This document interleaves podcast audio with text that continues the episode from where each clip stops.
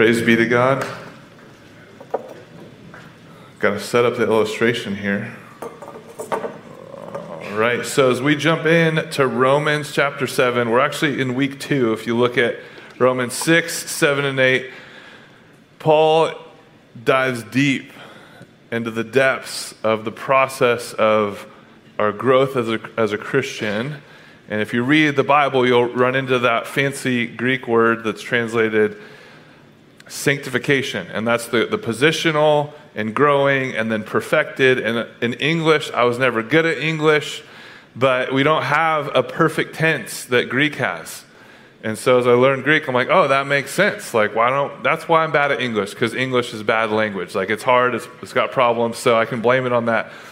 But as we look at, as we laugh with me, as we look at this month, we're, we're talking about generosity, and we have strategic ministries we're going to put in front of you and opportunities to give above and beyond over this month. And we look at the, the big, one of our values is evangelism and, and missions. And don't give any money here or anywhere. God doesn't want it if he, he doesn't already have your heart.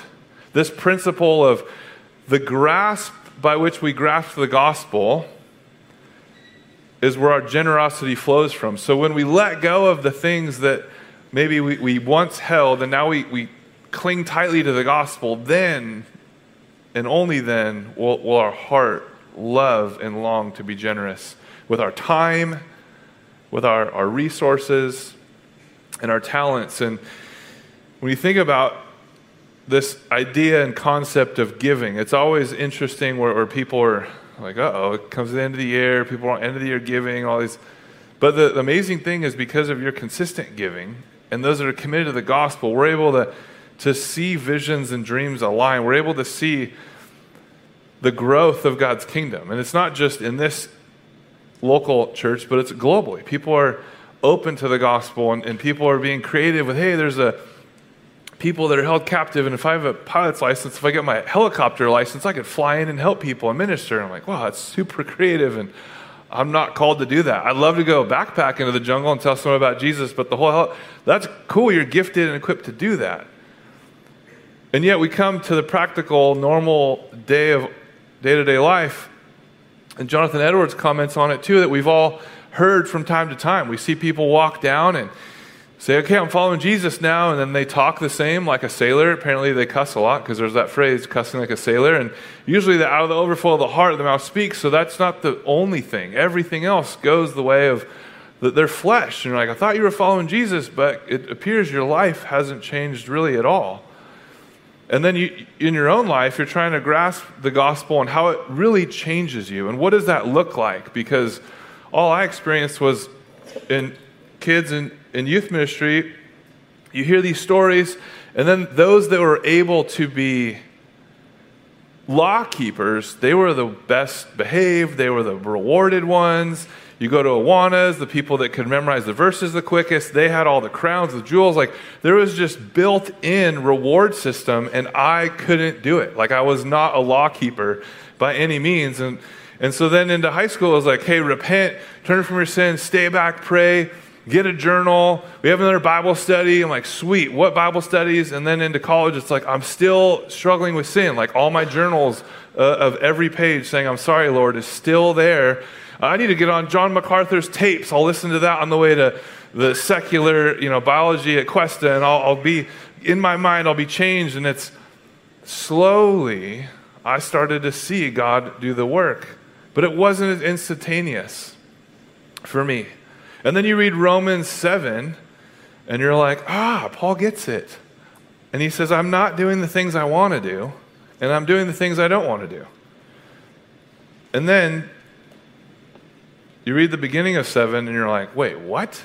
I'm confused. we're talking about divorce, and then we're talking about sin, and then you get to it and it's like, okay, yeah, he's confused too. Who's going to save this wretched man? And then we go into Romans 8. And it's awesome because then, that's next week, we see there's no condemnation for those who are in Christ. But this week, we're in a mess. We're, we're torn up, we're confused. And, and then last week we talked about Paul using this, this view that we're dead to sin alive to God, that our members of our body are, are dead to sin, we're, we're alive to God. And he used this analogy and And he's talking to us in plain language of, of slavery. We're a slave to sin. We're a slave. We're bound. And then again, he uses the same kind of challenging language about divorce. And, and we'll come back to it because it, it helps us as we get into this to actually flip it and start at the end and work our way in reverse order. But I want to cause a pause and give a little bit of clarity before we come back to the concluding part, looking at verses 1 through 6. What will free the believers from the law? He's not talking about the entire teaching as, as Jesus unpacks it's your hardness of heart. God graciously and caringly allowed for divorce for not just the death of a spouse, but there's also when adulteries and, and unrepentance, there's room there. But Paul's dealing with this analogy again in human terms, trying to get us to understand there's evil and there's sin in our life, and the law reveals it. And the law, like a wife married to a husband, the law as the husband never dies. So, how can you marry another? How can you join yourself to another husband, figuratively, if legally you're always bound to someone who will never die? So, legally, in that analogy, again, like all analogies, they break down. I'm, i love visuals, so we'll get there in a minute, but they always kind of break down a little bit. So don't get too hung up there. That's a, a caution and a pause. So we're going to look at first, we see the outline of what will free the believers from the law. That's where we're going to land, verses 1 through 6. We're going to spend some time looking at the second point what won't work against the law and sin. That's the majority of the text. This is what not to do. This is the Sunday, the sermon where this is what not to do when you see evil and sin in your life. Because we see, thirdly, where we're going to start is the believer's problem and power to overcome. So we see Christ freeing us, Christ frees us from the law and sin and empowers us to share the freedom we found in Him. So the believer's problem and power to overcome. Verse 14 through 25. Paul puts it in verse 18 and 19 when he says, I have the desire to do what is right, for I know, he says, I have the desire to do what is right, but not the ability to carry it out. I can aspire and have this envision the right, but I don't find in myself the power to actually bring it to fruition. I can't execute it. Why? And the answer is what we call this, this deep splitness of the human heart. In verse 20, he says, Now if I do what I do not want, it is no longer I who do it, but sin that dwells within me. It's no longer I who do it, but sin that dwells within me. There's me, and then there's something in me. He says it's sin. In fact, notice in verse 19, he talks about evil. He says, For I do not do the good I want, but the evil I do not want is what I keep on doing. That word dwell, it's important because evil and sin is not something that just acts upon us from the outside, nor is it something that comes into us temporarily and camps out. If you know what you're doing, you can shoo it away. It is at home in us. It dwells in us. It resides in us. It's deeply rooted in us. As a result, there's this deep splitness. It's kind of like uh, a cobweb. You know, just last night we looked up and there's this massive cobweb and this big old daddy long leg. And I was like, dude, you've been hanging out here for a long time because that didn't just appear. But the, the perfect light is what illuminates the evil and sin that's, that's just takes up residence in us. And it's kind of natural. It just fits there. And, and even more so than just the daddy long leg, it's, it's kind of like, hey, there's just, I don't know if you've ever been in, in a home, but when we moved in, there was this wall. Just was there. Just in between the living room and kitchen. And that's how they designed homes. Just there was a wall there. And it's like, why is there a wall there? We should take it out. Yeah, it doesn't do anything. It's just there separating. And there's things in our life that are just the walls, that are just separating, and, and we, we, we give in to sin. It's natural, it knows our name, it's comfortable, it's how we've always lived. And all of a sudden, the law comes and says, hey, tear out the wall. And you're like, hmm. Then the flooring, and then the drywall. And that's a problem because there's a lot of work to do. And I'm not really skilled at taking out walls. And, and if you're like me, then I got the tools and I have YouTube. So let's go. And then you're married to someone who reminds you, this is our living room. We're always going to see the effects of this. Let's hire the professional. It's like, you're right. I'll do the demo and then I'll do the floor. We'll get the pro in here to fix the drywall. And it's amazing because we jump into 7 and see Paul's talking about this in all of his intellect. And the more I studied this and got excited about bringing the fruit to serve to you, there's the, a narrative that Robert Louis Stevenson wrote in the book, The Strange Case of Dr. Jekyll and Mr. Hyde. And last night, because the wall was removed, even though I was studying, I looked at the TV and my son turned on Spider Man, which, I mean, seriously, like without the writers deal, they have not come out with a creatively new idea for a movie and I don't know how long. Like they have all these Spider-Mans that keep coming out. And now the Spider-Man that he had on was all the other Spider-Man characters in this one Spider-Man movie. And I was like, wait, this is like Inception Spider-Man. Like what? There's Spider-Man with Spider-Man. Like what's happening? And then there was the Dr. Jekyll character. And I'm like, oh, that's, uh, hey, he made it in my sermon. That's interesting. Have you ever really read the book though? Or do you just see him as a supporting character on one of the new Spider-Mans? I don't even know the name of Spider-Man. It's this weird, you know, subtle ones. But I bet you haven't read the movie. You've just seen him as supporting character, or you've read the book. You've just seen the movies. But the narrative, Dr. Jekyll came to realize this incongruous compound where there's the evil in him and there's the good. And so he comes up with this idea which is similar to Romans 7. He comes up with this potion where he says, Look, I'll separate the evil from the good, and at night the evil can be evil, and during the day I'll be unencumbered, unhindered by this evil part of me, and I can do all the good stuff. And it's a nice theory. The problem is, he realizes just how wicked he is. The bad side is named Edward Hyde. Do you know why his name's Edward Hyde? It's in, ingenious play on words he was hideous, but it's because of his just hideousness, he was also hidden. So, hide is a play on words for hidden because of how evil he was. Even from Dr. Jekyll, he tried to hide himself.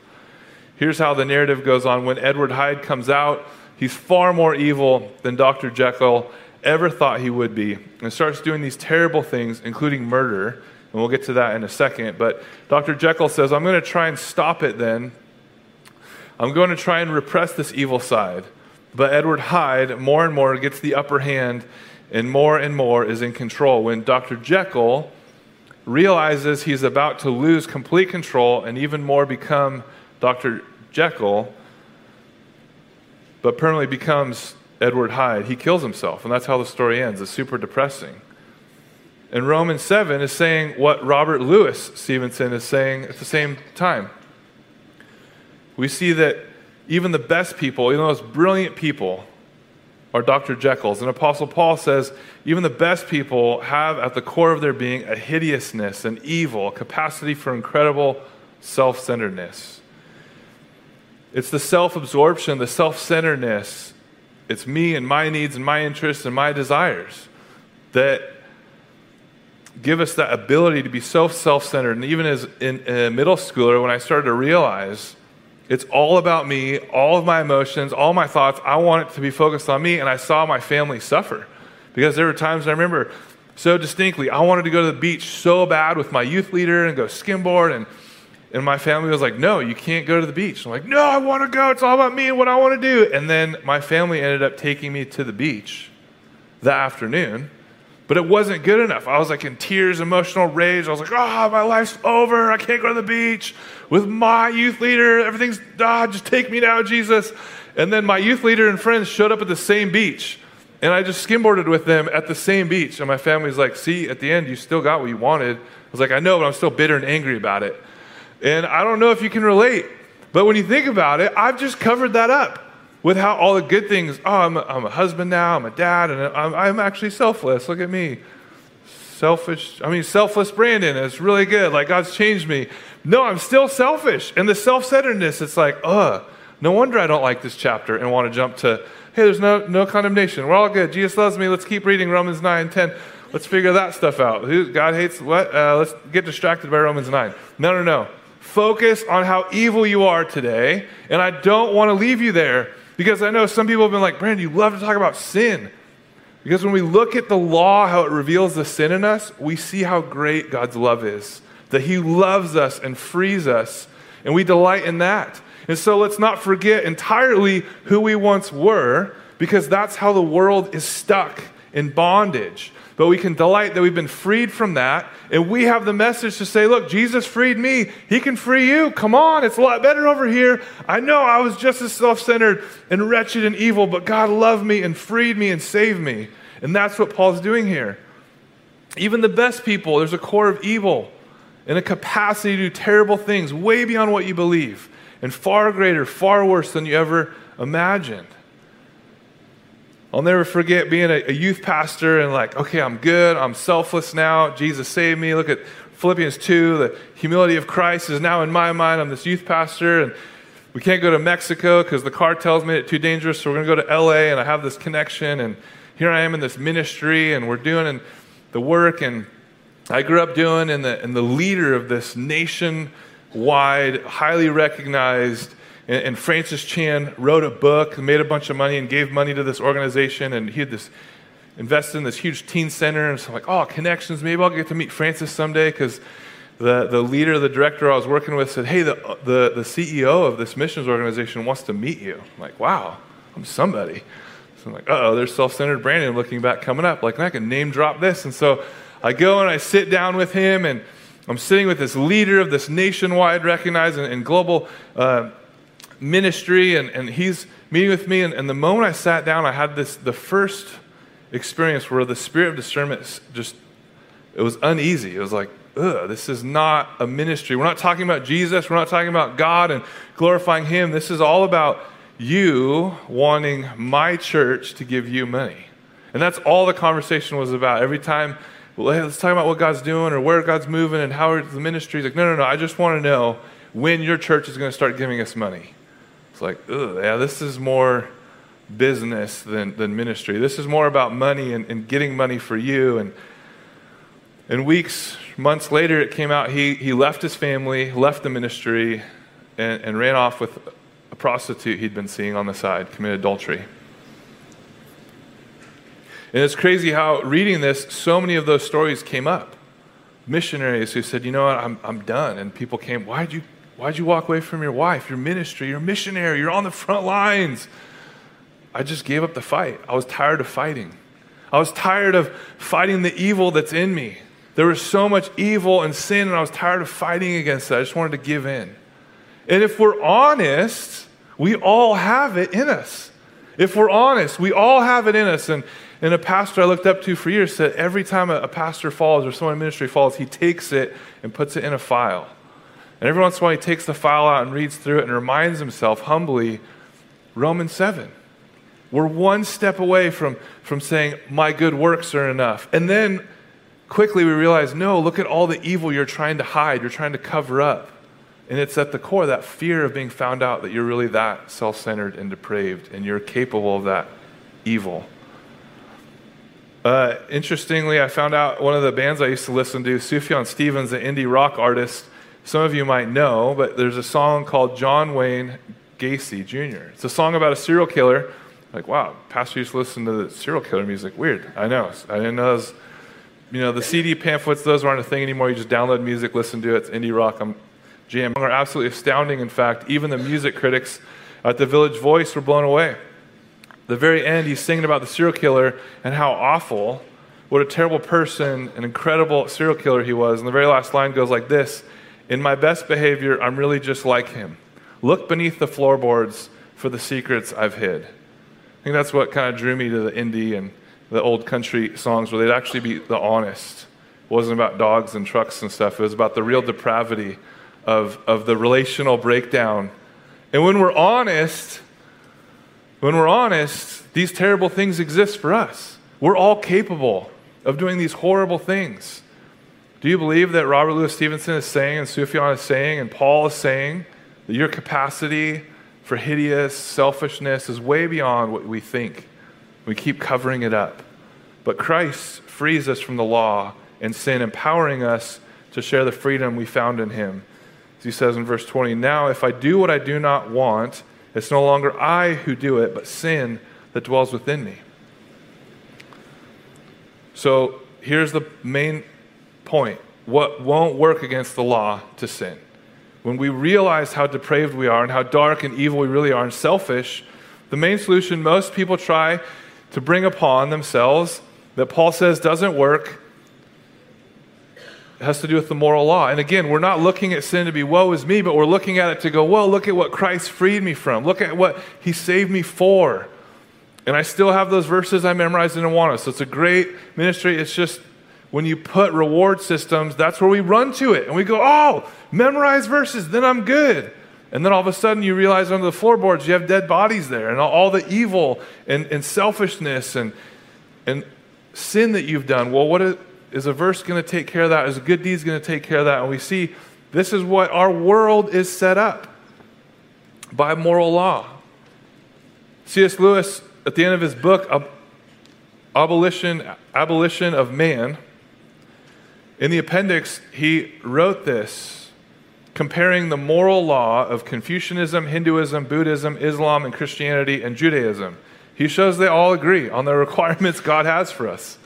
Isn't that interesting? When it comes to the moral law, no matter what religious sect you ascribe to, meeting weekly, celebrating, indoctrinating. Yeah, we have it in our, in our evangelical services. So, so many people are like, you got to, Pastor, get people to come down the aisle. Like, no, I was one that came down the aisle. That didn't help me. If anything, it hurt me. It's the relationship with Christ, it's discipleship. Weird. That's what Jesus told us to do. Go make disciples, pray for them, listen to them. Really listen. That's why we, I don't want to pray or listen. Just come down the aisle. Get saved. Get changed. It's all better. Sign here. When's your church going to fund me? It gets real. It hurts. It's harder. You can't walk that out because you have to actually have a transformed heart. Jesus has to do the work. And as we read this, we realize oh, there is a moral law that we run to in cultures of all religions have it. We celebrate it, we obey it, we instruct our kids to it. We say, applying the moral law. If you do these things, and we change it, right? Because it's, it's some of them we have to adjust to and contextualize, but Paul's saying it won't work. Paul's saying something absolutely amazing in verse 5. He says, Look at, he says, For while we are living in the flesh, our sinful passions, aroused by the law, were at work in our members to bear fruit for death. Paul says the law has a greenhouse effect. What's wrong with us? When we see the law says to do something or not to do it, it expands it, right? When I was in high school, I looked at my room and my brother, we were sharing a room, and I saw that CDs needed to be cleaned up, and there's clothes from like three weeks ago, probably need to be put in the wash. And like, first thing, I still am crusty from some surfing and salt water. I'm going to take a shower, and then I'll take care of this mess. And as I got out of the shower, walking out, my mom walks by and is like, hey, Brandon, when are you going to clean your room? And at that moment, I was like, that's the last thing I'm going to do. I'm going to go surf, actually, because you told me what I should do. And that's how the law works. You should do this. That's the absolute one thing I'm never going to do then. Or don't do this. Okay, I'm going to do it. It's the whole cookie jar analogy, right? It's amazing when, when Paul's talking about this, this is what you have to do. It doesn't make you a better person, it makes you worse, actually. It brings it out, it aggravates you. Don't steal, don't lie. Never forget when I was at this weird Quickie Mart that posted up, there was no gas station, there was just candy. And so back in the 90s, you could actually ride your bike in Atascadero, and it was a lot safer or whatever. And so my parents didn't see me for many hours, and I had 50 cents, which actually could buy you candy back then too. And so I had 50 cents and a bike, and there I am at this Quickie Mart, and I'm, I'm buying a Butterfinger, and I was excited. I love Butterfingers. And, and at, the, at that moment, I realized, like, oh, I'm worshiping one true God. I'm, I'm, I haven't killed anyone. Like, I'm a really good person. And then there was this juice of, of breath freshener. Like, like, and I was like, that's weird. And my friend had some, you know, and the week before, and I was like, oh, it's kind of interesting. And as the moment the, the cashier turned his back, I didn't have money to buy it. And I grabbed it and put it in my pocket real quick. And this like thrill of, I just stole, something. can I get away with this? This is like 20 cents, but I stole it. And so then I walk out and I, and I, get on my bike and this like invigoration. I go around the corner and I squeeze it in my mouth real quick and throw it in his trash can and get away with the evidence. And I felt so guilty, but at the same time, I was like, what have I done? I don't even have bad breath. Like I, I don't even like this. Like this isn't even something I liked when I used my friend's like Binaca mouth spray. Like it was super weird. Like this is weird. Why did I just feel like I wanted to steal that? I'm that evil. It was interesting reading about St. Augustine had the same exact thing, only for him it was pears. He wasn't hungry, and he didn't even like pears. So after he stole these pears from someone, he just fed them to the pigs. We've all been there to some degree. And it's like, man, I, I never knew I had the capacity to steal before. I'm a horrible person. What verse did I memorize in Awanas that's going to make me feel better? There's something about the heart, deep inside, the aspect of our hideousness, self centeredness, self absorption. I was only thinking about myself. And as I rode my bike up the hill, which was brutal, it was a long hill on a BMX bike, but what was more brutal was that guilt and that, like, hey, you are a sinner. And it's like, shut up, Satan. I knew you were going to do this. You're going to tell me to do something good. It's really bad. I listened to you. And now he's like, yeah, you're, no one could ever love you or forgive you. I'm like, oh, nobody tells me how to live, though. I want to live however I want. And the rest of us, a lot of us, are very nice on the outside, but deep inside, Mr. or Miss, Mrs. Jekyll is a part of our hearts that absolutely hates being told how to live our life. And that's that response was, don't steal. Oh, really? Well, let's see how stealing works out. Oh, it actually isn't good. Wow, something you thought of ahead of time, God. Weird how that works out. Like, that's actually not good for me. Or the store owner that lost 50 cents, which now would be like $3. But the, the part that we focus on, the moral law, is the money or, or the act. The problem as we get into what the law is revealing, it's our heart. He says, I was alive apart from the law. But then one of the Ten Commandments, thou shalt not covet, came home and slew me, Paul says. What does that mean? Here's what I think it means. Paul was saying, I was spiritually alive. I was alive. I was running. I'm spiritually alive. I'm pretty good. He's, he's probably thinking I have a chance at being saved really a chance of getting God's blessing. The reason he felt alive, like a good person, like we tend to look at the, the Ten Commandments and it's, it's really our external behavior. And as you go down, he's saying, okay, I don't bow down to any statutes. I call my mom and dad once a week, honoring my parents. I'm not committing adultery. I'm not stealing. I'm not killing anyone. Well, I haven't killed anyone but Christians, but they deserved it. And Paul's like going through this external list, and then he gets down to the 10th commandment. And it says it's about motives, it's your heart. Are you content with God? Or are you coveting? Thou shalt not covet. Do you know what that opposite of coveting is? It's contentment. Are we desiring Jesus? Are we content with Jesus? Or are we looking at what our neighbor has or what we don't have? Are we coveting? When he looked inside his heart, he saw all kinds of coveting. He saw all kinds of stuff anger, because he was killing people that didn't agree with him. He was persecuting the church. He saw fury, self righteousness, envy, comparing himself to others. Again, it comes back to what he's talking about here is the self centeredness, the lostness, the, the bondage he had in sin. And we see again in Stevenson's Dr. Jekyll and Mr. Hyde this fascinating passage. When we read it, it was, just blows me away. Dr. Jekyll realized Edward Hyde was killing people, and he made a resolution no more potion, never again, I'm not going to take that anymore. And now I'm going to outdo the bad I was doing by doing good things. I'm going to volunteer at Echo 300 out of the 365 days a year. I'm going to go down to the riverbed and give everyone new tents and new Jetboils, and I'm going to give them all the top ramen they want, and I'm going to clothe them, and I'm going to do all these amazing things, and I'm going to adopt all the puppies from the Woods Humane Society, and I'm going to build a show. I'm going to do all these great things. I'm going to find horses and give them, do all these great things for everybody and every creation. And, and then it, he says, I resolved in my future conduct to redeem the past. My resolve was to be fruitful. And it ends with him at Regent's Park, and he's looking out at all the losers, sinners, selfish people and he says, he's comparing his active goodwill with the lazy cruelty of the neglect. He's like, You guys never even know Echo existed. You guys have never been in the riverbed. Look at me. I did all these good things. And just then, he looks down he realizes once more Edward Hyde had become him, but it was without any help of the potion. Because of his good works, he brought about the evil that resided within him without any assistance from the potion he created. He'd become Edward Hyde without the potion. What happened? How did that happen? He became Edward Hyde through his goodness, not in spite of his goodness. And that's why Romans 7 is a painful chapter to read. Because you're like, sweet, the law. I'll just not steal and not commit adultery, and then God will get me into heaven. What about the 10th commandment? There are two ways to be your own Savior and Lord. Rather than God, and trample on other people. One is by saying, I'm going to live my own life. Nobody tells me what to do. I'm going to break all the rules, all the moral laws. I'm going to break all of them. I'm going to do whatever I want because I'm my own God. The other is to say, I'm going to be so good that God is going to have to bow down and worship me and bless me, and He has no choice but to take me to heaven because I'm that good. But you're miserable because you're always comparing yourself to other people. You're so self centered and self focused that you're fearful you're going to be found out to be a fraud rather than joyfully freed through Christ's work on the cross. So, what will really free the believer from the law? What's going to free us from this?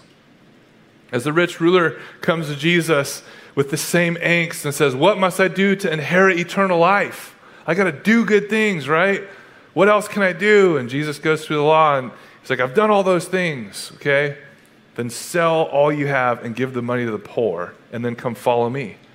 But his generosity is not possible because he hasn't grasped the gospel. The, his, his heart is so fearful that he'll be found out, and then he was found out. And Jesus said, Just come. My way is easy, my burden is light. Just come follow me. Just let go of that thing that's weighing you down, that fear that you're that selfish. And he walked away hanging his head selfishly, self absorbed, realizing I was just found out and there's no hope for me anymore. Because Jesus is the only hope. And once you turn away from him, you've done yourself in. And so, what's going to free the believer from the law? Verses 1 through 6. Sin, sin shall not have dominion over you. You're not under law, but under grace. We see that grace is where God does something for you. In law, we do something for God. In verse, we see verse 14, for we know that the law is spiritual, but I am of the flesh, sold under sin. For I do not understand my own actions, for I do not do what I want, but I do the very thing I hate.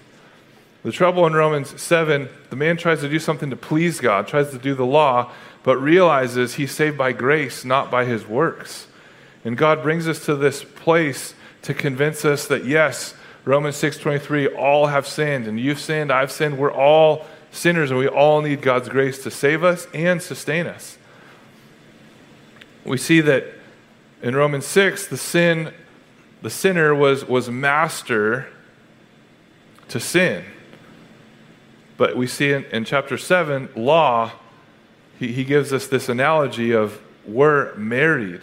We're like the, the bride married to the law.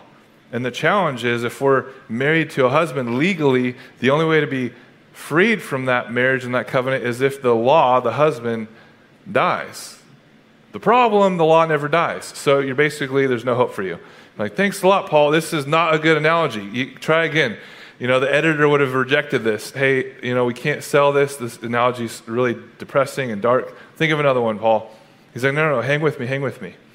Think about this. You're, you're the woman, and the law requires much and perfection, and you can't do it, but you're always married to the law, and, and the new husband comes, Jesus, and you want to be married to him, but the only way to be free is if, if one dies. And so we see that we, as we see in, in verse 4, the woman, you and I, die with Christ and are freed from the law. So it's not that the law dies, it's that we die with Christ. If you've read the Bible before, you'll hear this analogy that we've died with Christ and, and as Paul says, the, the life I live, I live now in Christ, through Christ. And that's where, at first glance, you're like, well, this is a weird analogy. That's why Paul's like, hang on, let's get to verse 4. Likewise, my brothers, you also have died to the law through the body of Christ, so that you may belong to another, to him who has been raised from the dead, in order that we may bear fruit for God. So we see, you don't want people to find out who you really are. You have a life full of all the things you've done. And elsewhere, Paul says, yeah, wood, hay, and stubble. You're going to go before the, the judgment seat, the bema seat, and it's all going to burn up everything you've done. And if that's all you have, you got nothing. So we look at the law and we go, okay, I'm going to worship the one true God. I'm not going to lie. I'm not going to steal. I'll try not to do that. And you start building your life. And, and it's super heavy to do what the law requires. It's super heavy. And then we go, oh, your way is easy, your burden's light. Okay, I'm going to memorize that verse, Jesus. Oh, there's no room for it. It doesn't fit. Because uh, in Ezekiel, it says God's going to take the heart of stone and give us a heart of flesh. So he takes our sin, picks it up, covers it, carries it away, remembers it no more.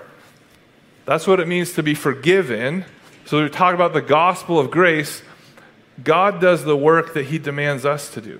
Paul never says the law is sin. He's like, no, the law is awesome. The bummer, though, is when the law is revealed, like a mirror showing me my sin, all I want to do is sin all the more and now, until I have a new heart. That's why you have to have a, a, a, new creation in Christ. The old is gone, the new has come, and then everything that Christ is, is in you. And Christ is all sufficient. So that's my perfect analogy. Don't make fun of it, don't critique it. It's great alone, okay? We have to understand the challenge that Paul uses human simple language to dis- describe the intricacies of sin and the law and how it creeps in and it knows our name because we're so self centered and self focused and we love ourselves. We think, oh, I'm going to do these good things and we're going to show off how awesome and full. But really, at the end of it, it's just weighty and you have to maintain it. But inside, you're always comparing yourself to other people and you're crushed by criticism and you're furious, condescending towards people who don't have your beliefs. You can't handle failure. You try to deal with your fear because you're so afraid of being found out as a fraud. At the end of Dr. Jekyll and Mr. Hyde, Jekyll actually ends up killing himself because justice is at the door. The police are closing in, and he's been able to hold him off as he turns into Dr. Jekyll, but he realizes he was becoming Hyde permanently, and it was only a matter of time before they caught him. And justice is always at the door. Your sin is always going to find you out. So either you pay for it or you believe and accept Jesus' payment for it. One of the two ways sin has to be paid for. And that's why Jesus was so excited. He's the one that wanted to come and pay for your sin. And he said, I'm so excited we get to have this meal together. And then I get to go pay for your sin. But right now we get to have a meal. And the disciples were like, Yeah, it's Passover. We always, every year we have this meal. It's cool. Jesus is really pumped on this meal, apparently. But Judas just left. Like, and Jesus, fully knowing Peter, one of his boys, was going to deny him three times, he still wanted to have the meal with Peter. So even now, as the Spirit's revealing maybe your love for the law because you're way better than me at, at keeping the moral law. Dude, our pastor, we need to pray for his breath. Really, he, does he know he could brush his teeth? Yes, I do. Okay, it's not about the breath mint. But we all are evil. We have the capacity to do really dark, evil things. But now we have the freedom and to walk in that newness of life. No matter how hard you hide, no matter how often you put it off, eventually your sin will find you out. And that's where we, we look at the amazing thing that I want to encourage you as you read scripture. It's all pointing to Jesus. And then the New Testament, it's all pointing back and saying, man, we missed it. Look at all of the signposts. Look at all the prophecies. Look at all the words that were telling us to expect Jesus. And here's who he is. And here's the time. And look at the wonderful thing he did for us. And Isaiah 52 and 53 talks about Jesus Christ, the suffering servant who came to save us. And this is what it says about him. They were appalled at him. His appearance was disfigured beyond that of a man. And from his marred form was beyond human likeness. He had no beauty or majesty to attract us to him, nothing in his appearance that we should desire him. He was despised and rejected by men, like one from whom men would hide their face. And we esteemed him not, but he was pierced for our transgressions, he was crushed for our iniquities, and the punishment that brought us peace was upon him, and by his wounds we are healed. Do you hear this? We're appalled at him. He was hideous. We couldn't look upon him, but we turned our faces from him. And Paul comments in 2 Corinthians 5:21, God made him sin who knew no sin, so that we might become the righteousness of God in him. Jesus became sin so that in him we would have the righteousness of God. This great exchange would take place where he takes all of the things that we try to do that were good, but really, if we're honest, we only do the good to outweigh the bad to feel good about ourselves. So, really, that's selfish and sinful. And he takes all that on him to purify us because it's only in his righteous robes that we're able to get into heaven. It's only in Jesus. It's only when the blood of Jesus covers us that it's clear his payment removed our sin and replaced it with his righteous, perfect life. We see that God made him sin, treated him as pure evil. Jesus Christ became the hideous one when he took our judgment that day. And Paul tells us in Ephesians 5 Husbands, love your wives as Christ loved us and gave himself for us, that he could present us to himself pure, beautiful, without spot or blemish. We're the bride. That's why Paul uses that image of a bride again. Jesus started the illustration, Paul just added on to it. We're the bride, needing to be pure, needing to be all the sin removed and replaced with his righteous, without spot or blemish. It's his work in us. We don't have to feel like, man, I got to really do good this week because I got stuff to. No, don't do that. You meet with God right now and realize like Jesus is having a meal with you like he had with his disciples. I'm so excited. Only he's not going to pay for it, he's already paid for it. And because he freed you from the law and sin, go tell everybody that you found freedom in him. That's what he said. I'm coming back for you. When you hear wars and rumors of wars, don't worry. I'm the ultimate prepper. I'm preparing a place for you. I'll come back and get you. Go tell everyone how I freed you. That's the focus. The immoral version, I'm afraid God is going to oppress me, so I have to live the way I want to live. Or the moral version, I'm afraid God is going to get me, so I better be good. Put those away and realize Jesus has already declared you good because of the good He's done, the perfect life He's lived. And He's planned a purpose for you. Not to harm you or destroy you, but to bless you. And we have that in Jesus. As He says, we have a new motive gratitude, security, and love. At the end of seven, He says, Thanks be to God. Thanks be to God through Jesus Christ our Lord. So then I myself serve the law of God with my mind, but with my flesh I serve the law of sin. Thanks be to God. He gets it. He came to set me free from this struggle I'm in. Don't give up the fight, Christian.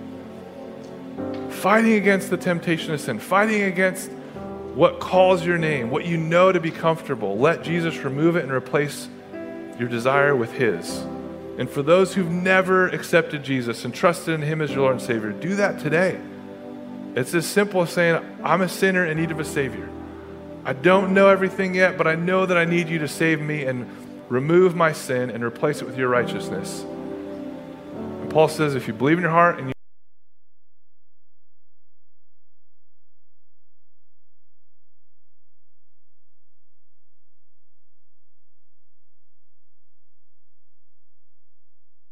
out, we already know you knew it all from the beginning.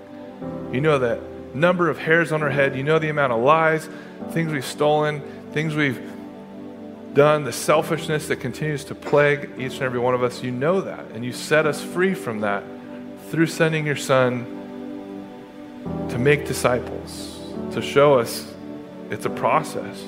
But the payment is final and secure. Our debt has been paid.